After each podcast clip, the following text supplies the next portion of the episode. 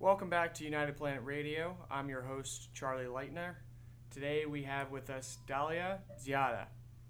Dalia is currently the director of the Liberal Democracy Institute of Egypt, which she founded back in 2014. She is also an exemplary advocate of social activism and fighting against violent extremism in both Egypt and the Middle East. In the past years, she has become a member of the Foreign Affairs Committee of Egypt's National Council for Women, and she received her master's in international relations from Tufts University. Welcome, Dalia. Thank you, Charlie, for having me. Um, so let's just dive right into it. Um, so, can you give us some insight on your background, um, how you got to where you are, what kind of inspired you to take the road you've taken, uh, and that sort of thing? Yeah, uh, so actually, I uh, live in. I've been born in Cairo and I'm still living here since I was born. I travel often, but this is my base. I keep going back to my nest here. Um, I um, I always wanted to be a writer, to be actually a novelist, but uh, life did not help me achieve this goal. So uh, somehow I was taken in a completely different direction from a relatively young age, which is uh, the direction of defending human rights and uh, uh, helping people to realize their rights especially vulnerable groups like women and marginalized religious groups. Like, for example, in Egypt, Coptic Christians um, and, and other religions who has been marginalized for, uh, for so long. Uh, so it all started when I was eight years old. Uh, my family used to have this practice of FGM, female genital mutilation. Oof. And uh, unfortunately, I was forced to be uh, put under this procedure or this operation in a very young age, like eight years old. And since then, I made a decision somehow. Of course, I was too young to make a decision, but I made a decision like I will never allow any other girl in my family to have uh, the same fate or go through the same operation. And this is how my work as a woman women's rights activist started. So I started inside my family. Then when I joined university later, uh, in the first year of college, we, uh, me and other colleagues uh, in, in university, we made uh, a campaign uh, all over Egypt to fight against FGM and, and call for other women rights. And then this campaign helped me uh, to know about NGOs working for women's rights and human rights, and thus I decided this should be my career. This this is, this should be the thing I I do for for life, for living, you know. Yeah. So I I, I went there. Uh, uh, just immediately after graduation, I worked as a journalist for uh, for a few uh, for about two two years maximum and then actually I did not find it appealing. Like I don't want to write about people doing things. I want to be the person doing the thing, and people write about it. Mm-hmm. So uh, so actually I decided no, I'll go to the doer side and be doing things. And so I went back to this career of human rights, and I decided like it should be my job, not just something I volunteer for or the cause I believe in but it should be the job I do. That's remarkable. Um, and did you study journalism um, in your undergrad and, and make the switch after you spent two years writing?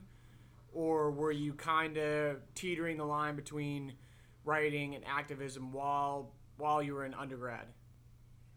Yeah, actually, I, in the undergrad, I, I studied two majors. One of them was journalism, and the other was uh, the main major was literature, English literature.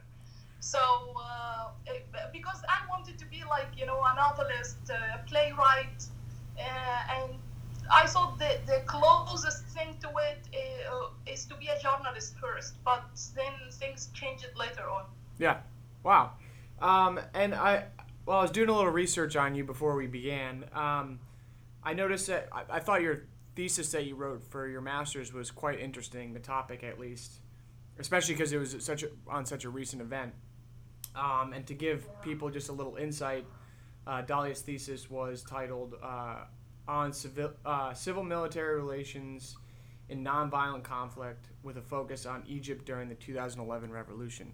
Um, I was wondering if you'd be interested in maybe summing that up. I know it was a thesis and it was probably unbelievably long and well done, but if you could give some insight on um, the conclusions you found while writing it. Yeah, actually, uh, I was I was focusing on how the military or the role of the military and its relationship to the people played uh, a very important role in defining the result of the revolution. Not only in Egypt, but even comparing this to other Arab countries around us who has gone through the Arab Spring.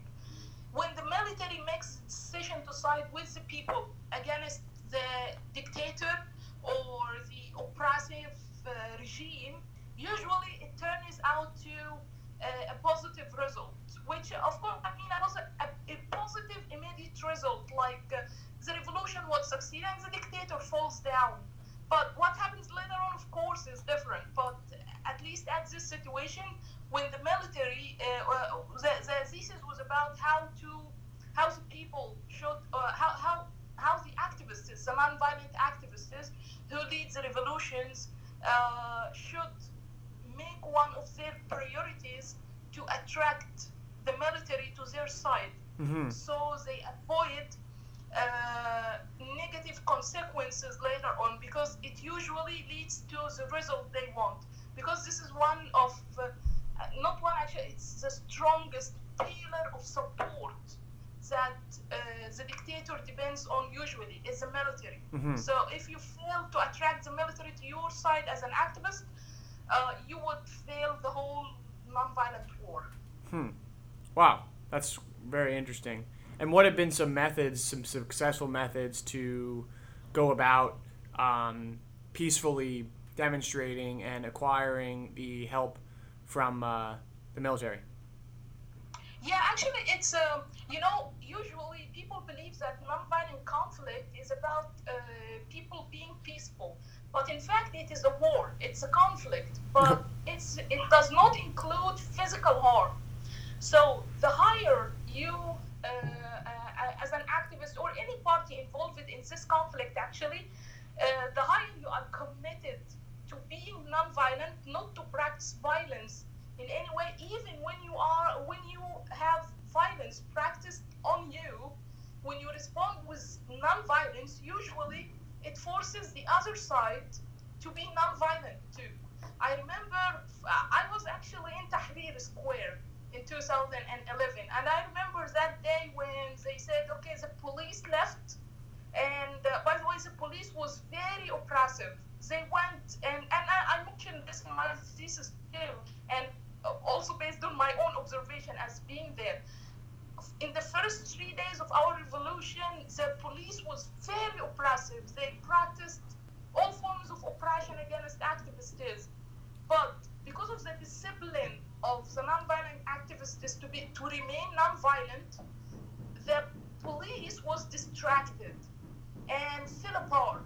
And thus, the military had to step in to uh, take its role or take its place and try to suppress the revolution, suppress the activists, the protesters.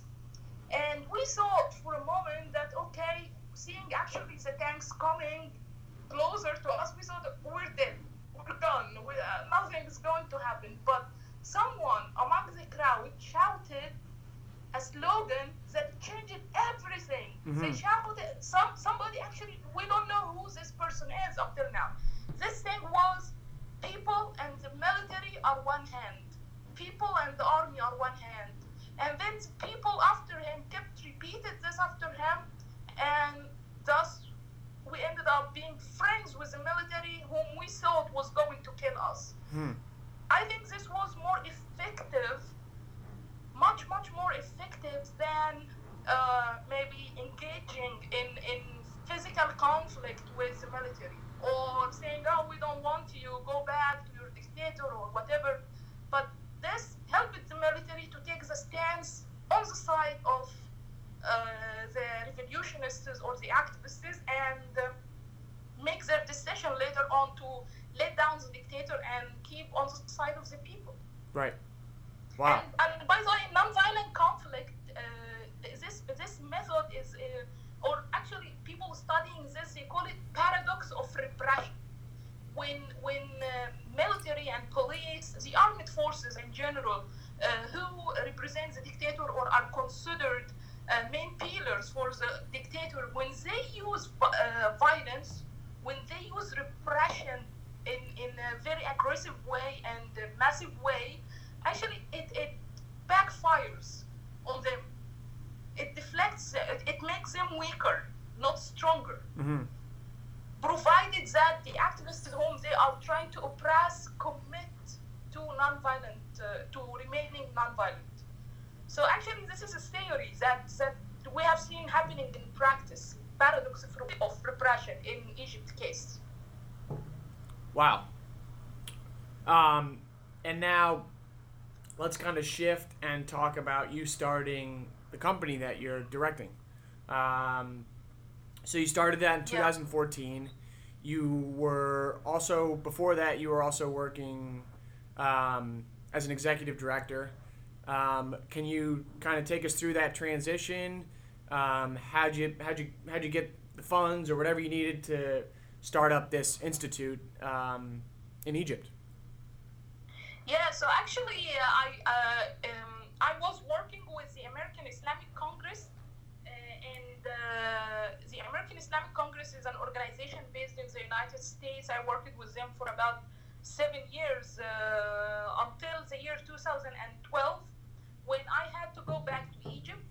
Okay. Uh, and uh, like to settle in Egypt. Uh, and actually, um, we were faced by a very bad reality at that time, uh, which is the government. Uh, there were no government at that time. It was immediately after the revolution, and there were huge attacks on NGOs, especially foreign NGOs or American and European NGOs working in Egypt. Okay. And of course, the Office of the American Islamic Congress, which was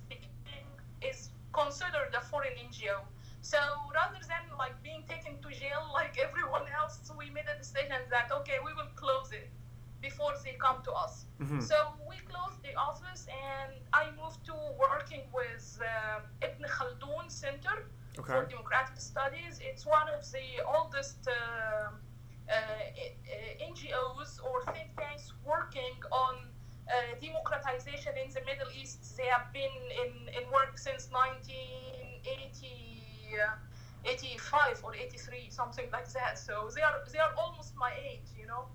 So uh, actually, I, um, I I worked there as an executive director. It was fun. We did a lot of great things like monitoring the first presidential elections, uh, um, uh, even uh, making the first index in Egypt to measure progress, uh, democratic progress from dictatorship to liberal democratization. But then something happened, which is the Muslim Brotherhood coming to power. Mm-hmm. And for me, this was a huge shock. Of course, uh, okay, I support the fact that they came to power through elections, and I respect that. But we had to, we felt at that time that we had to make some kind of popular impeachment because they were leading the country to a completely different direction, very far away from the liberal democracy we wanted to have. And by liberal democracy, I mean to guarantee basic rights, not just voting in, in, in polls and elections and so on. No. What is much more important than democracy is liberal democracy, the basic rights that we need to, uh, human rights, civil rights, women's rights, that we need to say we are equal citizens, we are living in a democratic country. So we knew the Muslim Brotherhood were not going to do that. They wanted to Islamize Egypt, turn it into some Islamic caliphate. Mm-hmm. And of course, um, most of the people who made the revolution are actually either seculars or liberals, like myself. So we said, no, this is not the state we want to live in, and we uh, worked against them also through nonviolent means to make this uh, kind of uh, popular impeachment, if, if I'm using the correct term here. Right. Like So, a yeah. uh, yeah, yeah, like making a, another revolution. And in 2003, we did that, but of course, this led to some kind of fraction or conflict between me and my chairman at uh, at the Ibn Khaldun Center. because he had like uh, close ties with uh, Qatar, and Qatar is a strong supporter to the Muslim Brotherhood. So you know these regional issues intervened even in my own job. So uh, so I had to resign, and soon after uh, I launched the the, the uh, Liberal Democracy Institute of Egypt to do two things. First, to make sure that we keep fighting against terrorism and against extremism, of course, but at the same time, don't lose the battle for liberal democracy in the process. Because some people justify it sometimes that, okay, to achieve liberal democracy, uh, sorry, to, to be more secure, to achieve security, we have to forget about human rights. We have to forget about liberal democracy. We don't, we don't, we don't, we should not worry about this now, but rather focus on security and fighting terrorism. But no, actually, if you do not achieve liberal democracy, you will never get rid of extremism and get rid of of these misconceptions of uh, people abusing Islam to uh, justify uh, doing terrorist acts and so on. So this is the main goal of, of the center and the main the main passion. Of course, it was very difficult at the beginning to have funding, but uh, as you you know, uh, some friends, some businessmen here in Egypt who really believed in, in what I was doing. Uh, help it with the startup funds and then uh, later on we are from time to time we're trying to make sure uh, that we we apply for different organizations to get money for certain projects, and that's it. And we're doing fine since then. Great. And what have what have you found to be the most difficult um, circumstances or difficult uh, projects or um, just what are the difficulties that you often find in the in the field that you're in? Uh, in, in, in work, you mean? Yeah, just yeah, just trying to promote the company and its message. Uh, I'm sure yeah. there's there's you, you you find conflict um, quite often. Yeah, so you what? know, we are uh, actually the Liberal Democracy Institute is a think tank, and we are registered as an NGO. So one of the challenges we are facing is the same challenge all NGOs in Egypt are facing now. Is that uh, actually it's more? I believe it's not not only governmental because at least the government has now issued uh, the law that governs the relationship between uh, the NGOs and the government. It's not uh, it's not being applied yet, but at least there is a law. Right. But the the, people, how people are looking at the NGO community now and and human rights activists in general is not positive at all. The people because of the media that has been distorting our image for so long like calling us spies or having uh, uh, relationships with foreign governments and so this means we are bad people and you know these similar crazy accusations uh, that, that, that has nothing to do with the truth yeah. This somehow distorted our image among the public. So one of the biggest challenges actually is to show the public that we are still the good people who has gone through all the difficult times with them uh, since the revolution and before the revolution and now to, like to regain the, the trust of the people and then to organize the relationship between the NGOs and the government, the NGO community or civil society and the government uh, based on new law. But this is also a bit a bit challenging because uh, although the government has I- issued the law, it's not uh, being applied yet. And how recently was the, the, the law implemented? Excuse me, I didn't get uh, get the question. How how recently was that law to help support NGOs implemented? Oh yeah, actually, it's not supporting NGO. It's like uh, governing the relationship between the NGO and the, and the government. It's like defining the relationship between NGOs and the government. Okay. Uh, it was issued in 2017. Okay. After debates that has been going on for so many years, but uh, then the bylaw, the executive bylaw, which will allow us to apply the law, uh, is not issued yet. Okay. So fairly recent. Um, and how Oh, big? How big is the? Uh, how big is the think tank? How, how big is the think tank? Yes. Is the Liberal Democracy Institute? Yeah, actually, uh, we are uh, about 20 people. Okay. We have, uh, uh, yeah, we have um, uh, 12 like basic stuff, and the others are internists and uh, volunteers. And does the staff kind of fluctuate as the years go, or is it mostly a central group that kind of stays the same for a while, or how does that operation work? Uh, no, they are mostly mostly researchers, Okay. uh, and uh, because most of the work we are doing uh, is research work, uh, so they are mostly researchers, and we have program manager who do like uh, programs, uh, activities like trainings, organizing events, and things like that. And of course, the administrative stuff like secretary and uh, and uh, uh, office boy, you know, this this uh, this stuff like administrative stuff, Right. research stuff, and uh, uh, researchers. Right. Yeah. Um, and uh, what advice can you give to uh, the younger generation? Uh, never. Uh, actually, it's something that um, I always believed in, and I always remember uh, when I go through tough times, and I've been given this uh, on my graduation from Fletcher School, Tufts University, a few years ago, and it's um, uh, it's it says never, never, never give up. It's actually I still have this paper in my wallet up till now so it's it's all about yeah whenever whenever you feel like you are losing you cannot uh, do something just remember to never give up. Keep going because going back means losing more. Hmm so so i believe i believe like to continue to keep going on to believe in yourself to think big about yourself is all what you need to keep uh, going on and never giving up And now, what is Egypt like today? How are things going? Are things moving in the right direction? you know, in certain things it's going to the, into the right direction, but in most things it's still we're still stumbling, especially in the economic uh, in the economic uh, status.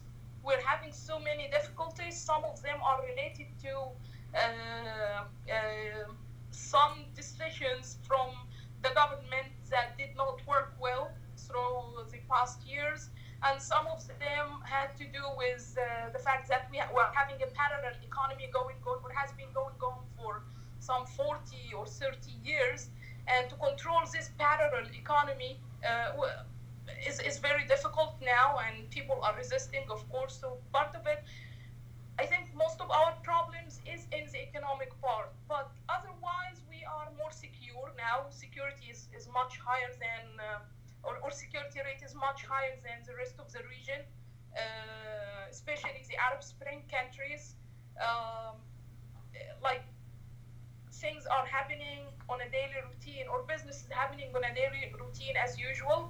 Um, but regarding also democratization, we're having some difficulties, but I think we're at least we are progressing. Mhm. Not as fast as we thought we should be, but at least we are taking a few steps forward every now and then, which is will eventually lead us to uh, what uh, our goal of liberal democracy, which uh, actually a big challenge also, which needs us to never, never give up. Right.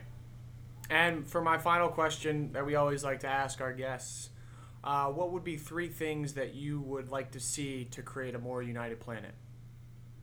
Hmm, very good question. Uh, well, the first thing is to see people believing that we all belong to the same human family. hmm Uh, all these religious, race, and ethnic divisions should really disappear. Uh, the second thing is uh, is to use the internet in a more viable way. Internet actually is an excellent platform for the whole planet to be united. So I think we need to find more creative ways to use the internet as a mean, especially social media, as a means not to uh, divide us more over trivial things, but to uh, unite us. We need more creative people to find ways to use the internet uh, for us to use the internet to, to connect us more and more in a, in a positive way in a way that uh, benefits our planet and uh, the third thing the third thing i think um, i think it's, it's liberal democracy. It's liberal democracy. The more we believe that we uh, we we like to, to to accept the other the more you can accept the other people regardless of who they are what they believe or or anything just to accept them as humans and accept that they have equal rights as you are this will eventually uh, lead to a more united planet united on the right things on the right things to do Thank you so much, Dalia. It was a pleasure talking to you. Um, hopefully, we get to meet in person someday. Um, and Thank keep you. up, keep doing what you've been doing, and stay in touch. Thank you. Thanks so much, Charlie. It has been uh, so good to speak with you. Thanks so much. Thanks again. Uh, Thanks. bye. Bye bye. Bye.